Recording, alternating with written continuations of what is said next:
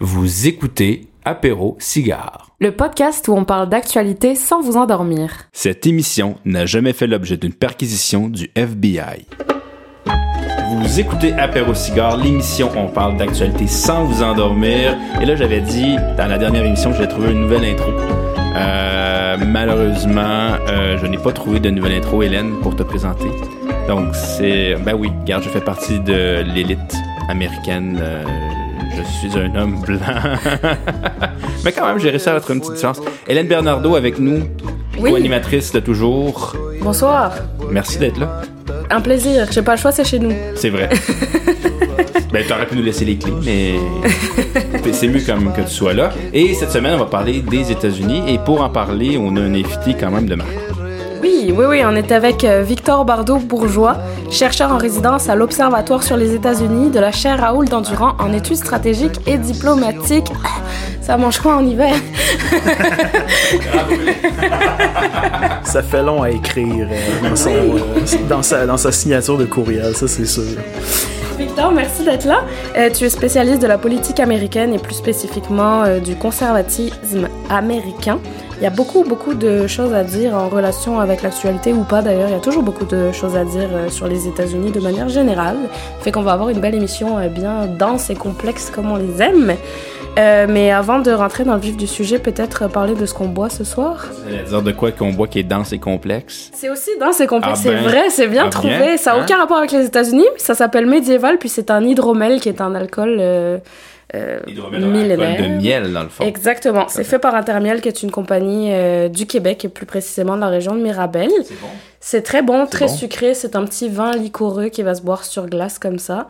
Mm. Euh, comme tu disais, très dense et complexe. Et c'est un alcool vieilli, sucré, euh, très agréable. Puis euh, ça s'appelle médiéval, fait que ça nous met tu sais, dans, dans une ambiance très. Euh, 19e siècle. Apéro bas. cigare, mais- Un peu vintage. alors, ben, très vintage. là, Mais c'est vrai, quand tu regardes la bouteille, honnêtement, les gens ne voient pas à l'émission, là, mais euh, c'est très viking. on n'est vraiment pas dans le moderne. là. Ça, ça serait pas un perdu là, sur un set euh, Exact. dans, dans un décor de GN ou euh, sur un set de film d'époque. Exactement. En tout cas, c'est ça qu'on boit. On boit toujours québécois, fait que euh, à la tienne, à la vôtre. Ben, Merci Hélène. Merci Hélène. Cheers. Santé. Oui, cheers. Santé. Santé. Santé. Santé, hein? santé, euh, Ben santé oui, sans ben alcool oui, pour ceux hein? qui font le, le mois de février. C'est vrai, dans le Dry euh, February encore. Exact. Ben non. euh, comment on dit? Fé- Février sobre? Le, le nom est moins fancy. Février C'est moins le fun que Drive January, non?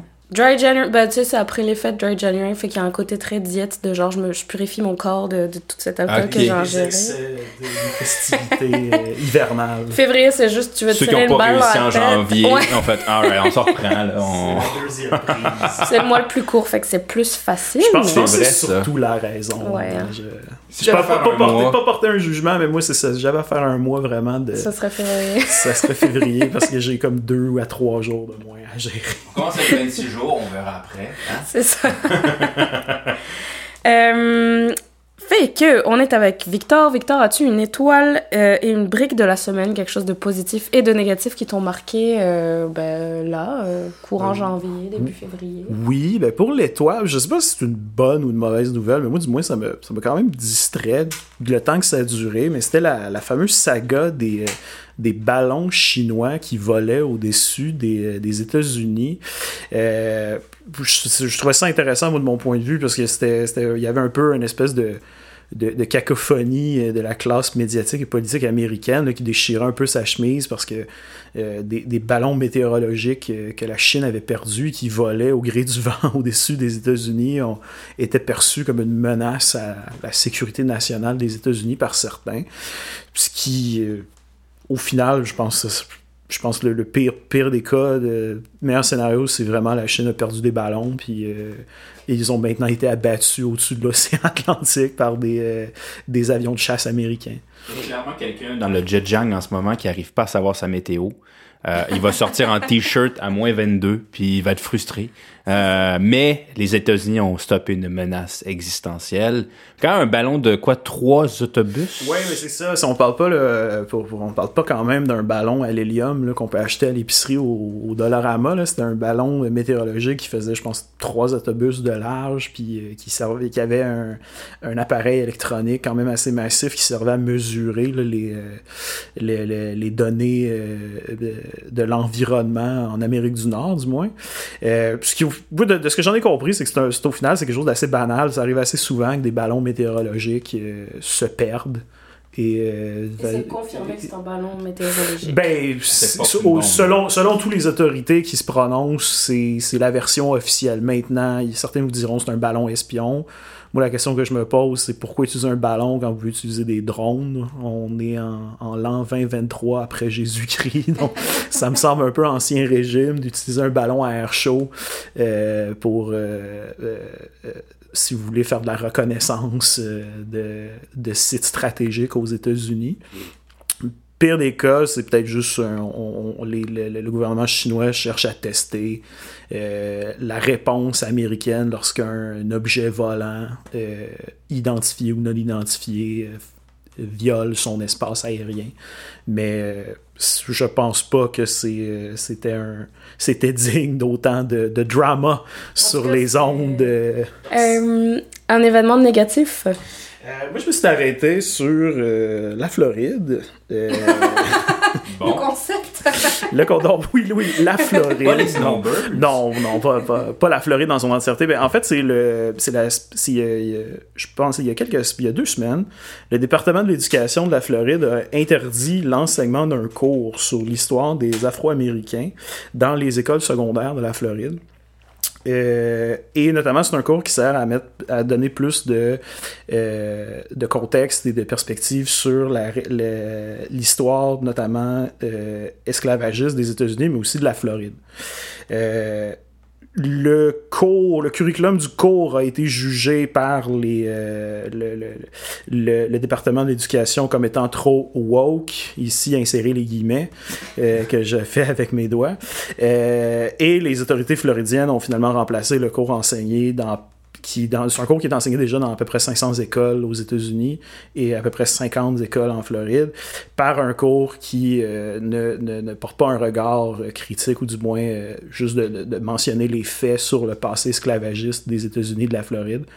ce qui, moi, je trouve, c'est c'est intéressant, même si, si on, se fout un peu de la politique américaine, parce que on voit un peu à l'avant-première la, la, la, conclusion logique, si vous voulez, de l'espèce de de, discours, euh, encore une fois, entre les guillemets, sur les, les woke et de, cette, espèce de fixation sur ce qui se passe dans les milieux universitaires, ou est-ce qu'on va trop loin avec les politiques d'inclusion, ou de, revenir sur l'histoire, qu'on a un peu ici au Québec, euh, dans, dans, nos médias aussi, cette réflexion-là.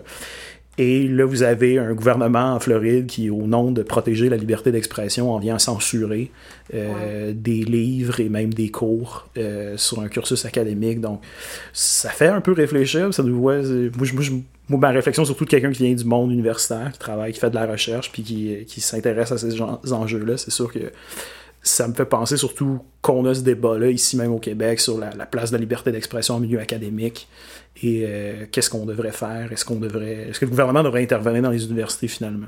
Là, vous avez, un peu la conséquence de ça en Floride, euh, de ce même discours-là, au nom de, de lutter contre le, la chimère woke, si vous voulez. Euh, on lutte, on, a banni des livres et des, et des cours. Il n'y avait pas aussi, je pense c'était au. Je sais pas quel état, mais ils ont banni aussi des, euh, des cours sur l'inclusion euh, LGBT, euh, toute la communauté là, de l'orientation sexuelle au niveau de la diversité sexuelle. Il y a des cours qui ont été bannis dans le sud des États-Unis. On est un peu rendu là. là.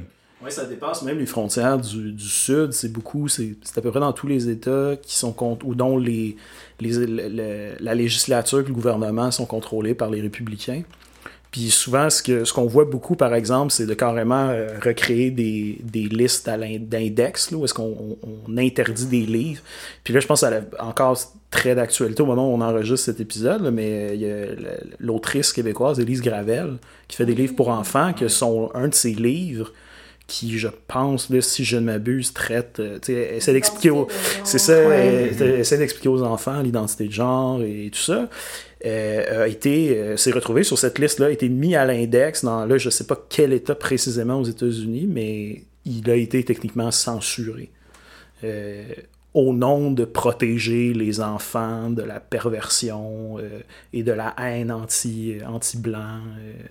c'est vraiment, c'est quand vous rentrez dans ce, dans ce tunnel-là, c'est un peu étourdissant, mais c'est bel et bien, ça arrive aux États-Unis euh, à tous les semaines. on apprend des, livres qui ont été mis à l'index, des cours qui ont été interdits, des universités qui se font retirer leurs accréditations gouvernementales, comme des fonds gouvernementaux parce qu'ils enseignent pas la bonne histoire, si vous voulez, ou la bonne parole. C'est un peu paradoxal au fait que justement les États-Unis c'est le pays de la liberté, mais là on. Ouais, mais c'est comme un peu le. On, je défends la liberté d'expression en censurant. C'est comme une espèce de logique circulaire qui fonctionne pas vraiment, mais c'est c'est ça mais c'est mon point c'est je dis faut, faut, faut, en regardant ce qui se passe aux États-Unis puis en voyant ici par exemple le climat politique même ou, la discussion qu'on a nous-mêmes sur ces enjeux là euh, de, de, la place de la liberté d'expression dans le monde académique.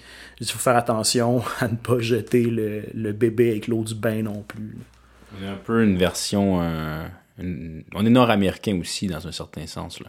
Oui, parce qu'il n'y a pas un an ou deux, il y avait une histoire de bouquin brûlé euh, sur l'histoire autochtone euh, au Canada.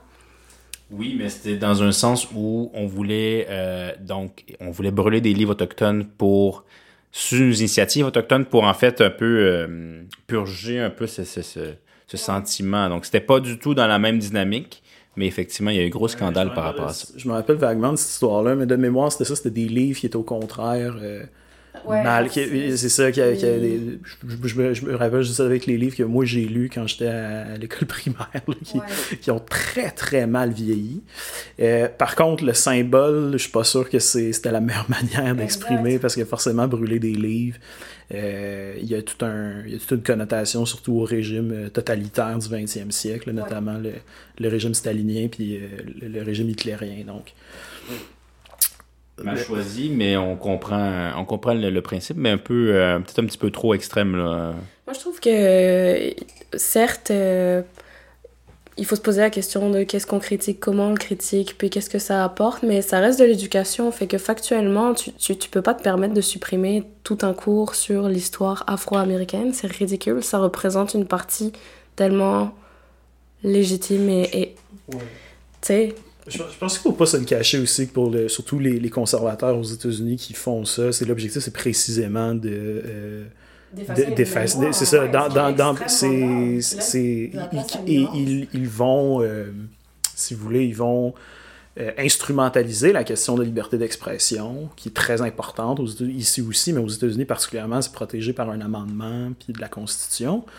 Euh, mais je, je pense pas que. Je pense que réellement, pour, pour surtout pour des, les, les, élus qui passent ces lois-là, c'est l'objectif, c'est précisément ça. C'est pas un. C'est pas nécessairement une, une, conséquence qu'on n'avait pas vu venir qui arrive. moi, moi, ici, au, dans, dans, dans le cas nous, ici, nous concerne au Québec, la, la, question je me pose, la question que je poserais tout le temps à quelqu'un, quand j'ai une discussion sur ce sujet avec quelqu'un, je dis OK, mais finalement, c'est quoi la solution? Si on parle de le problème de la liberté d'expression à l'université, qu'est-ce qu'il faudrait faire? Puis souvent, la solution implicite, c'est qu'il faudrait qu'il y ait plus de censure, qu'on interdise certaines matières. Tu sais, J'ai entendu des gens dire qu'il faudrait interdire les études féministes ou les études critiques. C'est quoi? Ben, c'est déjà, oui, ça irait mal, mais. je vais prêcher pour ma paroisse, là, mais ce n'est pas que ça, Lucas. Mais... Non, non, c'est une blague très Caricaturé, caricatural. caricature. il y a plus que le département de sociologie, mais euh, ça aussi c'est une blague. Euh, mais je, même là, j'exagère grossièrement. je veux dire, Lucam, c'est c'est une institution euh, immense avec plein d'horizons, de, plein de profils, plein de matières, plein de trucs. Donc. je pense que tous les invités qu'on a eus, je pense, sauf ben, pratiquement, on a, chaque semaine, on a un invité de Lucam euh, à notre émission. Fait que, je veux dire, je pense, moi, j'aime beaucoup Lucam, je tiens à dire ça. je, pense, je pense que c'est facile de c'est facile un peu de, de, de, de, prendre en bouc émissaire euh, le, Lucam, parce qu'on a tous ces préjugés-là, c'est stéréotypes. Oui, c'est une vieille, très vieille blague, puis tout le monde, le, tout le monde qui, qui, est ici depuis un certain... qui, qui, en a entendu parler connaît le stéréotype, fait que ça devient facile de... Ce rendu-là, c'est frappé sur un cheval mort. Là, arrête, là. Comment Hélène arrête de faire des blagues sur Lucam? Euh, on va, on va passer dans le, vif du sujet parce que, honnêtement, on pourra en parler pendant des, jours, mais euh, juste pour faire un petit récap de ce qui s'est passé récemment aux États-Unis. Donc, juste très, très récemment, il y a encore un Afro-Américain euh, dans le sud des États-Unis, à Memphis, au Tennessee, qui a été, euh, qui mort, qui, qui, a été... Euh, c'est un homicide qui a été fait par la police. Cette fois-ci, bon, la police était des gens afro-américains. Euh, mais bon, c'est assez récalcitrant. Là, on l'a vu avec George Floyd, on l'a vu aussi dans les années 90 avec Rodney King il y, a, une violence policière. Donc, déjà, un autre aspect qu'on peut parler. On peut parler aussi de Kevin McCarthy, le président de la Chambre des représentants, qui euh, fait beaucoup de difficultés à se faire élire à cause justement de son propre parti.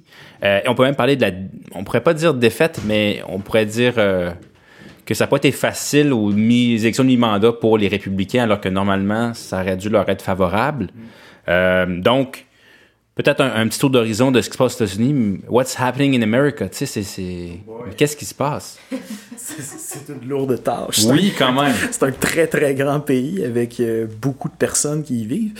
Euh, oui, ben, pourrait. Euh, il, se passe, se passe beaucoup de choses, effectivement. Je pourrais peut-être commencer par euh, les, le Parti républicain et, ses difficultés, euh, du moins électorales, mais ensuite de ça, procédurales à la Chambre des représentants. bon, là, pour faire le, topo rapidement pour les gens qui nous écoutent. Euh, il y avait des élections de mi-mandat en novembre 2022. Euh, généralement, et historiquement, en fait, les élections de mi-mandat, c'est souvent un vote euh, de contestation contre l'administration en place. généralement, le parti du président, il va perdre des plumes. ça, c'est, c'est ce qui s'est passé aux élections de mi-mandat, mais mais même là, je dis ça, c'est pas vrai. En fait, c'est ils ont les démocrates ont perdu des plumes à, l'une des chambres du Congrès des États-Unis, la Chambre des représentants, mais ils ont conservé leurs acquis euh, au Sénat, qui est la deuxième chambre.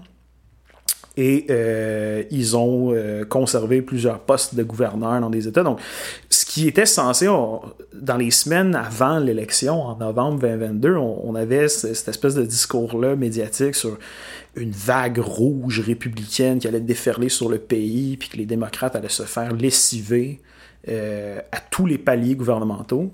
Puis ça, c'est pas produit.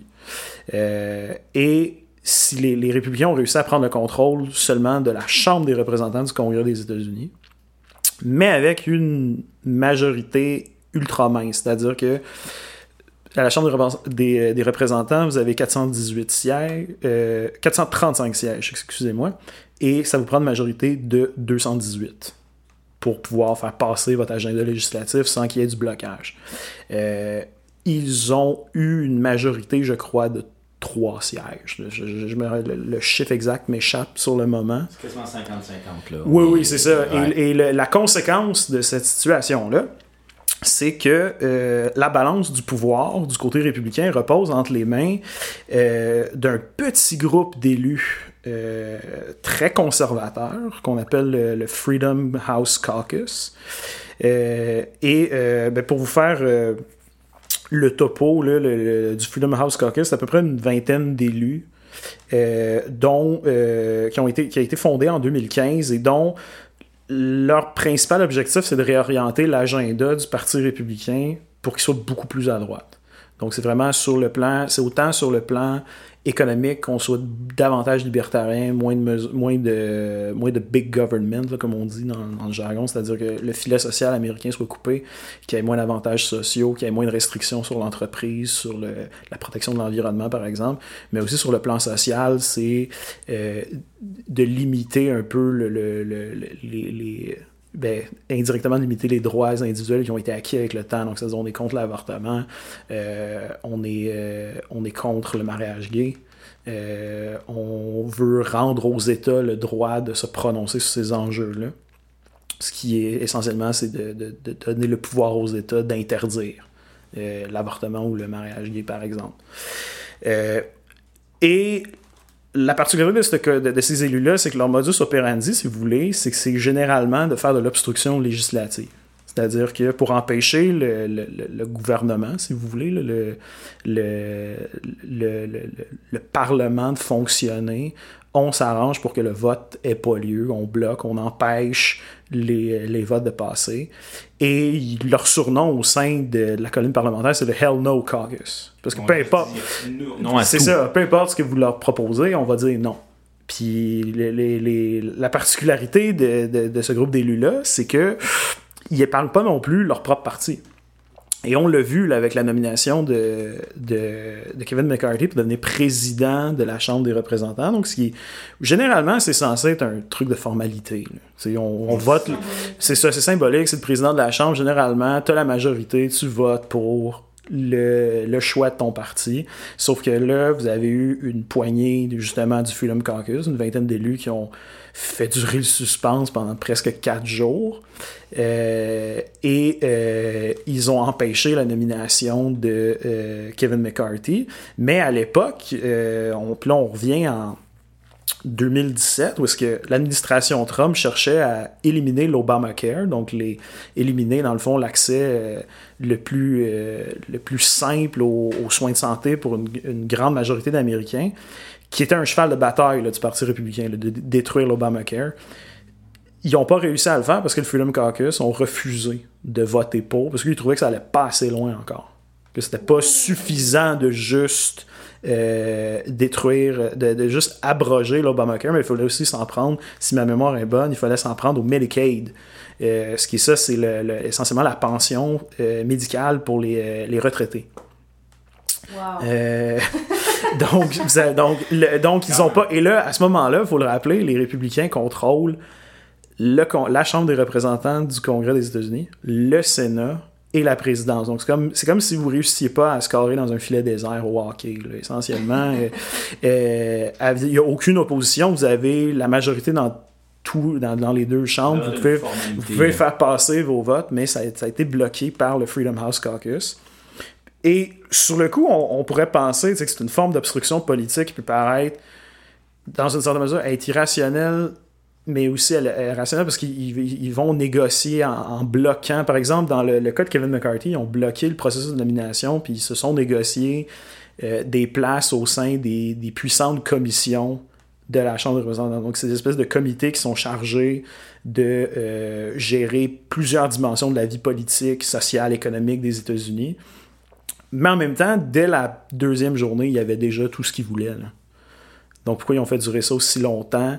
Euh, l'argument ici, c'est de dire que c'est, c'est pas aussi irrationnel qu'on pense l'obstruction politique, surtout pour ces élus-là, parce que euh, ils vont, eux, leur, leur, objectif auprès de leur électorat, c'est souvent de se positionner comme le seul rempart permettant de limiter le, pouvoir du gouvernement fédéral, qui pour beaucoup de, conservateurs aux États-Unis, c'est un peu comme la, réincarnation du diable. C'est-à-dire qu'il n'y a, rien de pire qu'un euh, gouvernement fédéral trop fort. Et au contraire, il faut laisser aux individus le plus possible de droits et de, de liberté de pouvoir s'exprimer, de pouvoir faire ce qu'ils veulent l'argent, pas de taxes, pas d'impôts. Euh, venez pas, euh, venez, pas me, faire chier sur mon terrain, essentiellement. Euh, et en, ben, en faisant de l'obstruction comme ça, même s'il n'y a pas de gain concret à faire, ben, ils signalent un peu à leurs élus que ah ben, ces élus-là, en fait, ils, signalent à leur, à leur, électorat que regardez, moi, je, je fais une bonne job, j'empêche le gouvernement américain de bien fonctionner. On est dans la perception. Là. Oui, c'est, ça reste la, politique. la politique, c'est tout le temps un peu du, un show puis du théâtre. Puis ça, c'est le, ça, c'est une manière d'en faire. C'est-à-dire, tu, veux, tu veux te présenter comme l'élu qui est anti-big government. Regardez, je suis tellement anti-big government que je, je, je, je, je jette carrément du sable dans l'engrenage juste pour pas que ça marche. Je fais ça pour vous, là. C'est ça, je fais ça, je, le fais pour vous, euh, fier patriote. Moi, j'ai une petite question. Est-ce que ces gens-là représentent une partie des citoyens et citoyennes américains? Oui, c'est que, dans le fond, comment ça fonctionne, le, le, le, quand vous êtes représentant au Congrès des États-Unis, vous représentez une circonscription. Oui, ça, je sais qu'au niveau administratif, ils représentent du monde, mais en termes de mentalité et d'idéologie, est-ce qu'ils représentent une mentalité américaine? Je dirais c'est comme une c'est une, une, partie de la droite américaine qu'on va appeler la droite radicale généralement, qui est euh, c'est un mélange de trois choses. C'est un, un, sentiment populiste qui s'incarne beaucoup justement par une opposition à, au, au grand euh, gouvernement, à, l'élite de Washington, par exemple. Le second euh, élément très important au niveau de, idéologique, c'est un, un on va dire c'est de l'autoritarisme. C'est-à-dire qu'on va euh, avoir une propension, on va être plus enclin à accepter, par exemple, des politiques draconiennes de sécurité, euh, afficher un, respect envers les forces policières, que les, par exemple, d'augmenter les budgets des forces policières, de l'armée, et on va avoir tendance à vouloir euh, que le leader politique soit généralement un homme fort qui a les deux mains sous le volant et contrôle, que, dans le fond, si, je peux, la meilleure manière de l'exprimer, si on veut que le pouvoir exécutif donc la, la présidence, la personne en charge, elles ne sont pas limitées par des freins institutionnels ou des contrepoids, par exemple des tribunaux ou des, euh, euh, des législateurs ou des lois, par exemple. On tombe dans le socio-historique, mais cette racine-là, en fait, justement, d'une frange qui autoritaire, toutes ces caractéristiques-là, ça, vient de où, en fait? Est-ce que ça vient du fait de la géographie américaine, de un peu de l'évolution historique des États-Unis? Euh, très rapidement parce qu'on n'a pas 6 heures parce que ça c'est en soi c'est comme un cours de 45 heures sur ça, c'est ça. Euh, elle a déjà été faite ouais.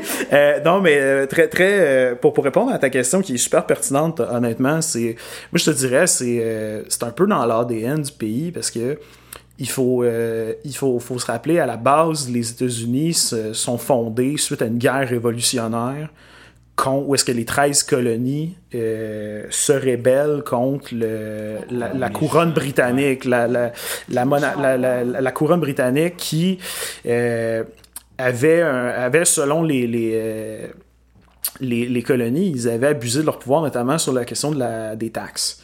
Et euh, ce que les, les, les, coloni les colonistes, je sais pas, en anglais ils disent, mais en français, je suis pas sûr que ça se dit très bien. Les colons. Les colons, les, les, les habitants des 13 colonies les, et leurs élus à l'époque, ce qu'ils ce qu ce qu revendiquaient, c'était, c'était ben, nous, on n'a pas de représentation au Parlement britannique. Et là, on se fait imposer des taxes assez salées, notamment sur les timbres, le thé, le sucre, qui sont des produits qui étaient à l'époque, des, qui sont encore aujourd'hui des produits quand même assez importants. Et euh, ils ont ils, s'opposaient à ce qu'on appelait le, le, la tyrannie de la, la couronne britannique parce qu'on on était taxé sans représentation. Et ça, cette idée-là des taxes, puis d'avoir un, un, gouvernement central, un gouvernement, euh, un pouvoir exécutif euh, tyrannique qui nous impose des taxes, c'est un peu resté dans l'opposition entre le, les, les, les, les, Américains et Washington. Puis c'est une des tensions politique fondamentale aux États-Unis entre les gouvernements d'État, comme un peu l'équivalent des provinces ici au Canada, et le gouvernement de Washington. Ou est-ce que c'est constamment un jeu de, de, de, souk à la corde sur les prérogatives de chacun des États? Qui a le pouvoir d'agir sur ces questions-là? Et pour les, cons les, conservateurs, mais surtout les, les, les, les personnes, les, gens qui sont plus dans la droite radicale, puis même l'extrême droite, toute la question, par exemple, des droits civiques, euh, des, des droits je vous donne par exemple le droit à l'avortement, le droit au mariage gay, mais aussi euh, l'abolition de la ségrégation raciale, de l'esclavage.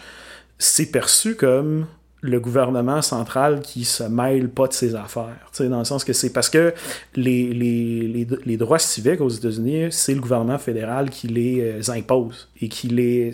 Par exemple, quand vous violez le. Par exemple, le, la loi sur les droits civiques, c'est le, c'est le FBI qui vous arrête et qui euh, vous êtes traduit en justice dans une cour fédérale.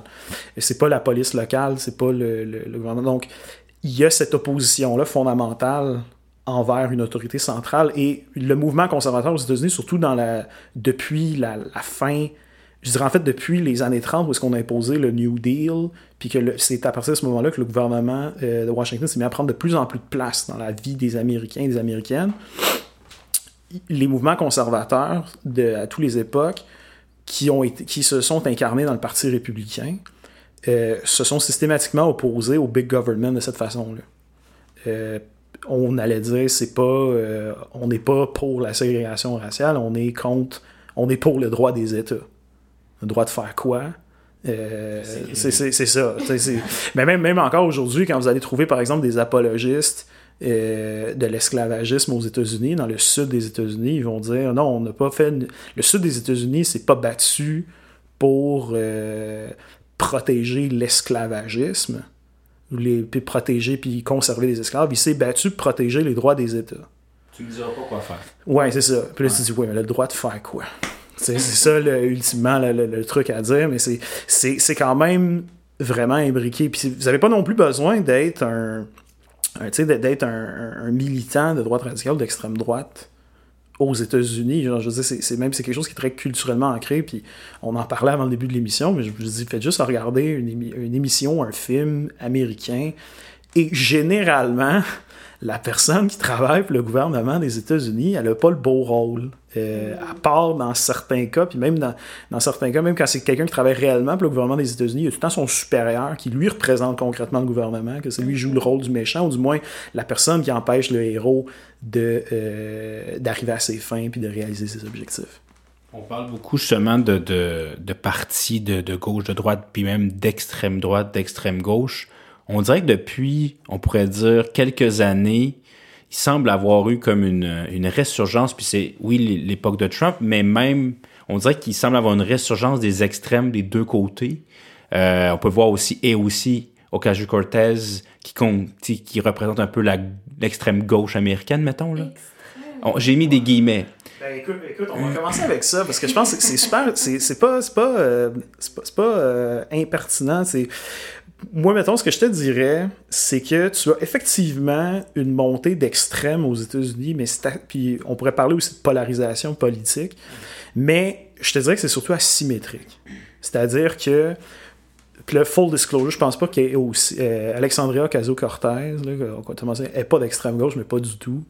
Euh, Puis, je te dirais, le Parti républicain, c'est pas un parti d'extrême droite non plus. Il y a des éléments d'extrême droite, mais. C'est des modérés quand ça- même. Ben, modéré, plus, plus, il en reste plus beaucoup. là. C'est c'est un- c'est une espèce en voie de disparition, là, je te dirais, des républicains modérés. Mais, 15, il y en a deux, mais- trois, là, je pense, je pense que c'est surtout c'est de mentionner. Je, je dis tout le truc, je dis, tu sais, oui, je dis la, la, la gauche américaine, tu sais, la, la, go- la, la, la gauche américaine, elle veut plus d'accès aux soins de santé. Euh, puis la droite veut euh, t'empêcher d'aller. Tu sais, comme euh, l'extrême droite américaine veut renverser le gouvernement des États-Unis pour imposer une dictature suprémaciste blanche. Tu sais, il y a comme un. il, y a, un entre-deux assez. Tu sais, quand on parle de. Tu sais, je pense que la première chose à faire, en fait, c'est que- qu'est-ce qu'on veut dire quand on parle d'extrémisme, d'extrême? Moi, je pense que c'est important d'en parler parce que c'est souvent aussi un terme qui est utilisé comme un peu comme une insulte politique. Tu sais, ah, je pense pas comme toi, je pense, je, suis pas d'accord avec tes idées, fait que t'es un extrémiste ou, ou t'es un. Là, c'est le. Ouais, on tombe, on tombe rapidement dans les, les exagérations. Puis, je pense, ou surtout dans le contexte des États-Unis, là, quand on parle d'extrême droite, euh, on fait surtout référence à une constellation de groupes puis d'acteurs qui sont unis par leur rejet catégorique là, des institutions démocratiques, la croyance en la suprématie de la race blanche et de la religion chrétienne, et euh, l'interprétation de la violence, pas seulement comme un moyen pour arriver à ses fins politiques, mais surtout comme une force purificatrice pour l'individu et la société. Donc, cette espèce d'idée-là que utiliser la violence, ça, c'est généralement le- un point des extrêmes, qu'ils soient de gauche ou de droite, ou peu importe, il y a cette idée-là que la violence, elle est légitime pour arriver à ses fins, mais c'est aussi une manière de, euh, de- d'améliorer la société l'individu. Par exemple, dans la droite, l'extrême droite, c'est exercer de la violence politique, c'est pas seulement une manière de, de, de faire de vous un meilleur guerrier, mais c'est aussi une manière de purger la société des éléments que nous, on juge indésirables. C'est-à-dire que la, la fin justifie les moyens, là. C'est plus que ça. C'est, c'est, c'est non seulement la fin justifie les moyens, mais c'est aussi tu vas devenir une meilleure personne. Ah ouais. Selon Une mon quête. idéologie, Ouais. le, le, le fait d'exercer de la violence politique, ça va faire de toi un, un meilleur guerrier pour le, le, le régime. Comme l'anarchisme d'extrême gauche. Et je suis moins, moins, je suis moins, je suis moins, je suis moins expert à ces trucs-là. Moi, moi, ce que je dirais, c'est qu'il existe de l'extrême gauche aux États-Unis. C'est souvent des, des groupes d'écologie profonds qui, par exemple, vont s'en prendre à des infrastructures pétrolifères ou des communes anarchistes, euh, des communes aussi communistes. Aussi Mais- notamment. là. Mais il, il reste assez marginal dans le contexte des États-Unis. Et surtout, ces groupes d'extrême gauche n'ont pas vraiment de support institutionnel. La, la grosse différence aussi, elle est là. C'est-à-dire que T'as des milices d'extrême droite aux États-Unis qui euh, se font saluer par des élus du Parti républicain ou se font. Euh, on, les mentionne, on les tolère, on refuse de les condamner. On a même des liens, euh, des liens politiques. Par exemple, vous avez eu des élus républicains que la sécurité de leurs événements était assurée par des Proud Boys ou des Oath Keepers qui sont des milices de rue d'extrême droite. donc, il y a une différence ici qui est fondamentale. Puis l'autre truc, moi aussi, que je mentionnerais, je dis L'extrême gauche aux États-Unis, si elle existe, elle tue pas mal moins de personnes que l'extrême droite américaine. Puis ça, c'est une donnée statistique qui est euh, euh, indéniable. Je veux dire, je prenais les cinq dernières fusillades de masse qui ont fait les manchettes. Vous allez trouver un manifeste qui parle du génocide blanc puis euh, de, du, du, grand remplacement par le, le, tireur, qui a été écrit par le tireur. Donc, Assez effrayant. Et je sais que c'est moins ton expertise, mais est-ce qu'on peut faire un parallèle avec la montée de l'extrémisme aux États-Unis et celle qui a lieu en ce moment en Europe? Est-ce que ça vient du même sentiment? C'est ben, différent parce que c'est des mouvements. effectivement, je suis moins un spécialiste de ce qui se passe en Europe, mais c'est des mouvements. C'est un, un, mouvement qui est très transnational, c'est-à-dire que grâce aux technologies de communication, d'information, ce qui se passe aux États-Unis ou ce qui se passe inversement en Europe ou ce qui se passe au Canada aussi. je, vais, donner l'exemple. Euh, au Canada, quand il y a eu l'occupation du centre-ville d'Ottawa par euh, les, les, camionneurs, euh, c'est devenu ça une cause de ralliement un peu partout en Occident pour tous les groupes, que ce soit de droite populiste, de droite radicale ou d'extrême droite. C'était devenu même on a tenté un peu partout d'émuler ce qui s'est produit à, Ottawa. Euh, dans aucun cas avec autant de succès que, les camionneurs euh, d'Ottawa. Mais c'est des mouvements qui se parlent puis qui s'inspirent les uns les autres. Donc les victoires des uns viennent galvaniser les mouvements ailleurs. par exemple, vous voyez, comme par exemple, ça c'est, on l'a vu, mais quand le, Brexit a eu lieu, ou, Donald ou l'élection de Donald Trump, ben là, vous avez eu un regain de vigueur des mouvements un peu partout dans d'autres pays parce que euh, on, voyait que ah, ben, ça fonctionne. On a quelqu'un qui nous a montré comment on pouvait le faire, comment qu'il faut s'adresser au, public, comment il faut traiter les médias, comment il faut parler, comment il faut se présenter. Et euh, est-ce que tout en conservant nos spécificités propres. Parce qu'il y en a beaucoup qui ont essayé d'être juste Donald Trump, mais insérer XPI. C'est le Donald Trump canadien. Le Donald Trump. Ben, même, ben, même, même le Donald. Tu sais, même euh, Jair Bolsonaro a ses, le, le, bolsonarisme, si on veut, appeler, si on veut en parler, a ses spécificités propres. Je, là, full disclosure, mais je suis pas du tout un expert du bolsonarisme, mais euh, je, je, connais un peu ça, juste pour savoir qu'il y a comme quand même un, contexte qui est propre au Brésil, qui fait que c'est un peu c'est un peu même fallacieux de, faire la comparaison, de dire comme euh, ah c'est comme le Trumpisme par exemple. il, y a des, il y a des différences historiques et sociales euh, et politiques assez évidentes. je vais juste l'effacer. Euh, est-ce que aussi le fait d'avoir la technologie aujourd'hui, en fait, ça renforce parce que des, des groupuscules souvent qui étaient marginalisés, là maintenant vont trouver une genre d'éco-chambre pour s'exprimer peut-être? Ben c'est que, ça, que la, la, technologie, surtout l'Internet, puis les, les, téléphones intelligents, mais aussi toutes les applications de communication instantanée, c'est sûr que ça facilite, ça permet de, de créer avec beaucoup... Ça, ça, permet de partager du, du, matériel, de la propagande, des idées à une vitesse qui était à une vitesse qui, qui, qui était pas possible avant. Les, les groupes d'extrême droite, par exemple, se parlaient dans les années 20-30 et avant, mais c'était plus au travers, par exemple, de films, de, de radio, de musique. Euh, même chose, de, les mouvements. Dans le, il y a eu une résurgence importante, par exemple, euh, en Occident, des, des mouvements néo-nazis et d'extrême droite euh, durant les années 70 et 80, mais ils se parlaient beaucoup au travers de la musique. Donc, le, les, bandes de métal, de punk et, et, de, de, rock and roll et compagnie mais c'est du temps eu la, technologie, en fait, là où j'irais dire, c'est que les, les, les, groupes d'extrême droite, particulièrement aux États-Unis, ont du temps été très bons pour utiliser la technologie à leur fin. C'est-à-dire, euh, le premier grand film très populaire aux États-Unis, c'est Birth of the, of the, Nation, qui est un film fait par le Ku, euh, Klux Klan. Euh, c'est comme un des premiers grands, grands blockbusters. L'une des émissions de radio les plus populaires alors que la radio émerge dans les années 30, c'est l'émission du frère euh, Coughlin, un prêtre catholique et un antisémite notoire qui vantait les mérites du régime hitlérien, que les États-Unis devraient devenir aussi un, régime fasciste, euh, et euh, qui, a, pu œuvrer pendant peu près de cinq ans avant que le gouvernement coupe le câble. oh, j'ai accroché le micro, pardon.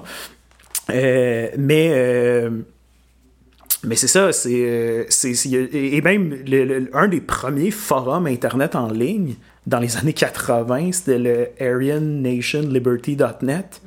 Et c'était un forum de néo-nazis, fait par des, des néo-nazis euh, américains. Un déterministe et ça s'organise rapidement. donc, il faut, faut, faut je pense qu'il ne faut pas sous-estimer le savoir-faire technologique, l'agilité. oui, non, mais le, faut, faut pas. C'est de l'observation. Mais c'est pas. Là, je non, mais c'est une, un, une observation, c'est un, un, truc. Puis, mais c'est des, des groupes qui euh, n'hésitent pas à utiliser la technologie puis les moyens que leur sont faits, puis à développer une expertise pour ensuite de ça propager leur message au plus grand nombre. Puis là, tu sais, moi, je, me suis arrêté au film, mais probablement que euh, l'utilisation de l'imprimerie puis euh, des journaux dans les années 1800 et tout le kit, ça a probablement servi des causes ultranationalistes et euh, suprémacistes raciales un peu partout. Là. Juste, moi, je me, dans mes recherches, moi, je me suis, je me suis arrêté au cinéma, mais c'est...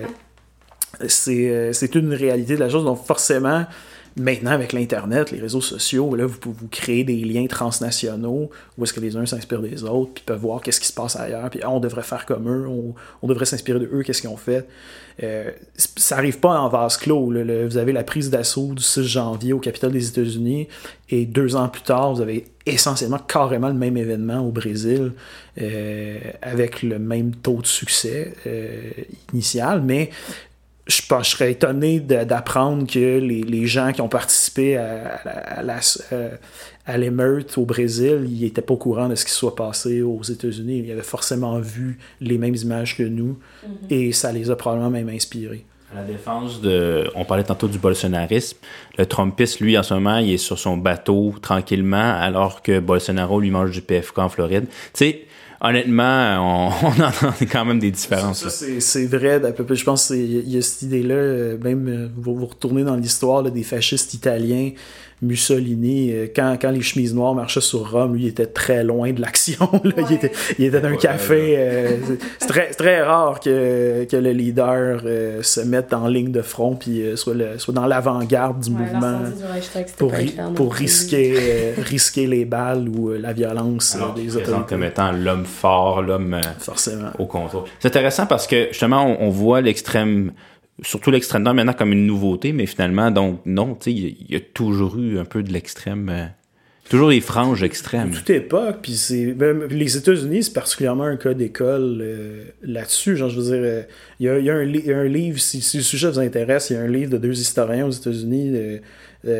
Far Right in America, Too Close to Comfort, de Chip Burlett puis Matthew Lyons, mais eux, leur, réflexion, c'est vous prenez n'importe quelle époque aux États-Unis, vous allez trouver un mouvement réactionnaire, répressif, alimenté par la suprématie de la race blanche, la suprématie chrétienne, une rhétorique démagogique et euh, qui, euh, qui prend un groupe en bouc émissaire. Au début des années 1800, c'était le, le Know Nothing Movement, puis si vous avez vu Gangs of New York de Martin Scorsese, les, euh, le, gang criminel de Bill the, Butcher, joué par Daniel Day-Lewis, s'en prend aux Irlandais, aux catholiques. C'était un mouvement euh, qu'on pourrait qualifier d'ultranationaliste et euh, dans une certaine mesure d'extrême droite, un proto-mouvement d'extrême droite américain, si on veut. Euh, si vous remontez, je veux dire, moi, je trouve ça fascinant à chaque fois qu'on a la discussion sur Ah, Donald Trump c'est, euh, a amené les groupes d'extrême droite aux États-Unis. Mais je dis, on parle quand même du pays où est-ce qu'il y a eu non pas un, mais trois itérations du Ku Klux Klan. Euh, donc, c'est pas, pas lui qui a inventé le, principe des gangs armés qui terrorisent des populations non blanches. Euh, ça prend quand même quelqu'un pour libérer une parole. Puis là, j'utilise des grands mots euh, très. toujours, puis tu, tu, mets le doigt, moi, sur un de mes de, mes pet peeves parce que en, en, sciences politiques, il y, a, il y, a, la réflexion tout le temps de bon, comment on explique l'émergence de ces, de ces mouvements réactionnaires, répressifs. Et la, la, thèse qu'on entend le plus souvent, c'est celle qu'on va appeler de la, la pathologie normale des démocraties libérales. Donc ça, concrètement, qu'est-ce que ça veut dire? On va dire les mouvements d'extrême droite deviennent populaires quand il y a des crises qui frappent les sociétés. Souvent, c'est des crises de nature économique. Et euh, leur message, il passe mieux à ce moment-là. Puis là, on nous dit qu'en ce moment, ce qui se produit, c'est un peu dans les, sociétés démocratiques libérales comme les États-Unis, mais comme le Canada ou les pays d'Europe de l'Ouest, il y a une, crise associée à la modernisation de ces sociétés-là. C'est-à-dire qu'il y a plein de changements comme la mondialisation, l'immigration de masse, la transformation des valeurs, la, la, la, disparition des valeurs familiales, mais aussi la libération sexuelle des femmes, par exemple, sont des changements profonds qui euh, créent des, euh, des, euh, des angoisses existentielles au sein de certaines pans de la population. Et donc, les mouvements réactionnaires, répressifs de droite, euh, leur, leur, leur, base électorale, ce sont les perdants de la, mondialisation, de, de, la modernisation. C'est-à-dire, c'est des ouvriers blancs, pauvres, démunis, euh, conservateurs qui euh, se rebellent contre l'élite parce qu'ils perdent leur job à cause de la désindustrialisation, parce qu'ils se reconnaissent plus dans leur société, parce qu'ils trouvent que ça change trop vite euh, et ils n'aiment pas la perte de, certains, de certaines valeurs traditionnelles. C'est intéressant parce que euh, je suis en commerce international au niveau de mes études, puis il y avait un tableau justement de depuis les derniers 20 ans, euh, les gains au niveau économique, au niveau en moyenne par population et les pertes économiques par population. Et les villes ont énormément gagné et les régions rurales aux États-Unis ont énormément perdu.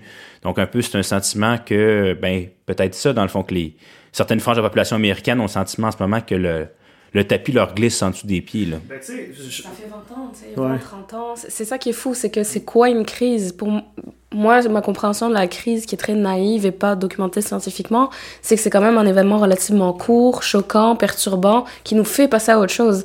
Là, on parle quand même d'un... C'est plus une crise, c'est un mouvement. C'est un, un, mouvement qui, mettons, si vous, voulez, si vous voulez mettre en perspective le mouvement d'extrême droite aux États-Unis, c'est un mouvement qui débute sa version débute réellement dans les années 60. C'est une, ré, une réaction à, à, aux luttes pour les droits civiques. Donc, moi, les, moi c'est pour ça aussi que j'adhère pas vraiment à la, à la théorie, par exemple, de la pathologie normale, c'est-à-dire des crises, de, un, un grand, des, des, bons des, des trucs. Mais tu sais, j'adhère pas à cette idée-là que je dis, oui, effectivement, la crise économique de 2008 n'a pas aidé. Puis forcément, la désindustrialisation, il y a certains endroits aux États-Unis que c'est, par exemple, en Pennsylvanie ou en Ohio, où euh, vous passez, c'est des villes à l'abandon parce que les, les, les, c'était des villes qui étaient bâties autour d'une seule et unique industrie, l'automobile, l'acier, la transformation de matières premières au final. Et ces industries ont relocalisé. Il y a forcément une certaine détresse économique derrière ça. Le problème, moi, je pense, c'est que c'est le problème d'une lecture pathologique comme ça, c'est qu'on passe sous silence que, au final, la rhétorique de groupes de droite populiste ou de groupes de droite, d'extrême droite, va souvent représenter l'expression extrême de croyances qui sont déjà présentes dans la société euh, où est-ce qu'ils opèrent. Euh, Donald Trump n'a pas inventé le racisme aux États-Unis. Euh, il n'a pas inventé l'homophobie, il n'a pas inventé le sexisme, il n'est pas le premier à tenir ce genre. Il l'incarne. Moi, je te dirais c'est le premier à être très transparent. Euh, quand il s'adresse à son public. Ouais. C'est la particularité du Trumpisme. En fait, je dis, au niveau des idées, le Trumpisme, c'est le, le, le, le, truc qui est particulier du Trumpisme par rapport aux autres mouvements conservateurs des comme 60 dernières années, c'est le protectionnisme économique. Où que d'habitude, les mouvements conservateurs sont plutôt axés vers le libre-échange puis le, le, free market à tout prix. Mais dans, dans le cas de Trump, à part la question du protectionnisme, ça reste assez similaire. Genre, je veux dire, c'est euh, limiter l'immigration, davantage de sécurité aux frontières, euh, plus, euh, plus de, de, de, droits aux travailleurs, plus d'avantages, euh, conserver euh, les avantages de, de, de, de, la majorité blanche chrétienne, si vous voulez.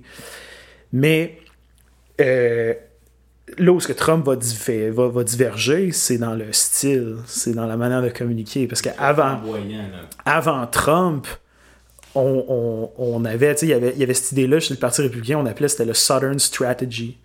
Et c'était l'idée qu'il y avait moyen de courtiser l'électorat du sud des États-Unis, surtout, surtout l'électorat qui était beaucoup plus raciste. C'était de le courtiser en faisant des appels implicites à ses biais et ses biais ses préjugés raciaux au travers de ce qu'on appelle dans le jargon le dog whistling, le, le, sifflet à chien. Donc, c'était par exemple, j'en ai mentionné tantôt, mais tu dis pas je suis pour la ségrégation raciale, dis non, moi je suis pour le droit des États.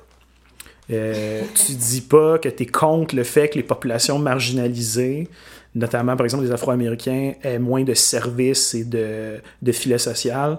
Tu dis que tu es contre le big government puis les exagérations du, de l'État-providence. Tu dis pas qu'il y a une ballonne qui est passée dans le ciel, tu dis que c'est les méchants Chinois. ça, c'est une autre paire de manches, mais c'est, euh, ça, tu sais, c'est, euh, c'est cette idée-là, c'est que tu dis pas ouvertement que, que, ce que, que tu veux faire. Tandis que là, Trump, carrément, lui, lance sa campagne en 2015 en, en, en, disant, pas, pas en insinuant, en disant explicitement que euh, tout un, groupe ethnique était composé de euh, violeurs, voleurs et criminels endurcis. Là, je veux dire, c'est, pas juste on the nose. C'est, ouvertement raciste et xénophobe. C'est que lui, en fait, il a démo, pas démocratisé, mais il a, il a vraiment dit, regarde, on va arrêter de... De, de, mettre des gants blancs finalement. On... En fait, c'est, non seulement il a dit moi je mettrai pas de gants blancs je vais m'en prendre puis ça c'est oui la, rhétorique raciste misogyne euh, xénophobe homophobe mais aussi les attaques répétées contre les médias puis les, les, les adversaires politiques. De, sais de jouer vraiment sur le, le fait que de, de, que c'est pas juste de, de, dire des, des médias que ah c'est pas juste la couverture médiatique c'est donc de dire carrément vous êtes des menteurs vous êtes des euh, euh, ce que vous faites c'est c'est de la propagande des mensonges et tout le kit.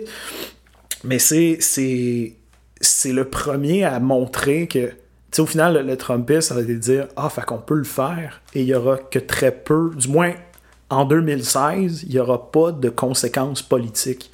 Euh, importantes. Parce qu'avant que Trump passe, les stratèges républicains étaient convaincus que non, c'est parce que si on est ouvertement raciste, on va perdre l'élection à côté. Euh, on, va se faire dégommer. Et ce que Trump a démontré, c'est non, au contraire, tu peux gagner une élection, même être compétitif. Le bémol que je vais apporter là-dessus, c'est qu'il a gagné l'élection de 2016, mais ça n'a pas très bien été après. Euh, il perd monumentalement les midterms. Euh, même s'il dit le contraire, il se fait battre en 2020. Et là, en 2022, il, je veux dire, les républicains mangent, mangent une sacrée volée aussi. Mais en plus de ça, tous les candidats qui se présentaient comme vraiment, vraiment le Trumpien, très, très intense, puis il y en avait des sacrés moineaux, euh, ils se sont fait battre à plat de couture, euh, dans des États qui sont censés être compétitifs. Euh, de un peu la fin de son, son, de fées un peu? Ben, moi, j'ai l'impression c'est que le c'est qu'on disait souvent que Donald Trump il est en téflon, rien n'y colle, il n'y a rien, rien à faire, mais, mais je pense je pense que je, pense que le, le, le, le problème, le problème, comme je l'ai dit, le problème du Trumpisme, c'est pas, pas les, les idées de Trump sont c'est ça, c'est un problème de branding. Puis là, c'est pour, ça qu'il y a des gens qui pensent, par exemple, que le gouverneur de la Floride, Ron DeSantis, ça serait le, le, successeur tout désigné, parce qu'il incarne Trump dans les idées, mais il reste comme présentable. Il y, a, beaucoup, beaucoup de critiques de Trump qui étaient d'anciens républicains. Quand vous les écoutez parler, le problème qu'ils ont avec Trump, c'est pas tant les politiques qu'il met de l'avant, c'est le fait que il est vulgaire, euh, il, nous fait passer pour un débouffon, il nous fait passer pour des, des, des, des, des gens pas cultivés. J'ai honte d'avoir un président comme lui.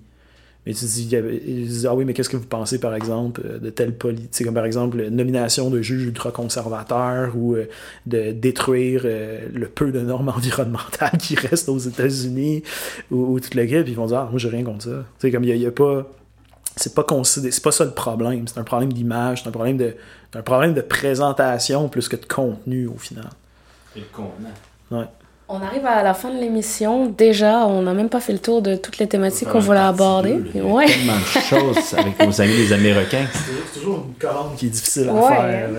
Euh, Est-ce que tu aurais une œuvre artistique ou peut-être un, un événement où on peut se rendre, une activité à faire, quelque chose à voir, euh, lire, à écouter euh, Je vais, je vais vous proposer deux trucs, si vous me permettez, Euh, parce qu'on on n'a pas abordé finalement dans, l'émission la, la question de la violence policière et la violence institutionnelle de, de la police aux États-Unis, et aussi ses, ses liens avec euh, la droite radicale, l'extrême droite américaine. Moi, je vous proposerais un- ben, une série de balados sur euh, l'histoire de la police aux États-Unis, euh, qui s'intitule Be- Behind the Police, que vous pourrez trouver à peu près partout sur, sur vos plateformes euh, de diffusion. Là. Euh, moi, je trouve que c'est, un, un. Je pense que c'est en cinq épisodes, mais ça fait vraiment là, de, d'un peu du, de la genèse des forces policières, de, d'où ça vient, de leur itération moderne, les liens avec beaucoup de mots. Par exemple, si vous voulez parler de la police aux États-Unis, c'est difficile de ne pas parler du Ku Klux Klan, surtout dans le sud des États-Unis. Euh, de et on ab- y aborde aussi la question plus récente de sa militarisation. Donc, si la question, si vous, voyez euh, avec horreur ce qui se passe aux États-Unis, surtout quand on. euh, moi, je dis tout le temps, je dis à chaque fois qu'il y a un cas de, de, de- d'homicide par la police, c'est tout le temps de plus en plus absurde. C'est, tout le temps de plus en plus violent et abject, même si les premiers cas, de- à la base, c'est abject, mais comme on dirait que c'est tout le temps de plus en plus intense. Euh, c'est une série qui donne beaucoup de, perspectives sur, sur le- les institutions le- des forces policières aux États-Unis. Sinon, ça, si, pour quelque chose de peut-être un peu plus léger, mais pas tant au final, mais moi, la, la série de Last of Us sur HBO, euh, je suis un grand fan. euh, j'ai, eu beaucoup, de beaucoup plaisir à suivre à chaque semaine euh, les tribulations euh, des personnages principaux et je pense que c'est, une, une bonne série à regarder. Quoique, on vient de sortir d'une pandémie, là, donc euh, regarder une série qui, euh, où est-ce qu'il se déroule dans une pandémie qui a vraiment été pire que la note, euh, je peux comprendre qu'il y a des gens que ça leur tente pas. là. Ça, me- ça remonte pas le moral, disons, là. Ben, ou, ça te met plus ça te met plus en perspective de dire ah finalement c'était pas trop pire c'est ça. c'est ça le... C'est peut-être ça aussi. Donc, The Last of Us à regarder et Behind the Police à écouter. Oui. Euh, merci beaucoup, Victor Bardou-Bourgeois. Euh, merci de m'avoir invité c'est toujours un plaisir de, de venir partager ma fascination morbide euh, pour les États-Unis. Ben c'est vrai que les États-Unis, c'est une particulière. On dirait qu'on pourrait manger du popcorn toute la gang puis écouter Oh, ça comme comme un comme un mauvais film. Mais on va on va clairement refaire une deuxième partie, je pense, avec euh, tellement d'autres sujets parce qu'on pourra en parler pendant comme juste une saison complète. C'est clair. Mais Ouais. c'est on, on- c'est là, c'est fini, 55 minutes, ça passe Oui. tellement vite. Merci, merci Jeff, merci Victor. Puis euh. Hélène, on se retrouve dans deux semaines, Yes. comme d'habitude. En attendant, on écoute sur toutes les plateformes. Ben oui. On nous suit sur les réseaux sociaux. Puis Le seul podcast où, on parle d'actualité sans vous endormir. hein, c'est rien. Merci Victor. c'est un plaisir Salut.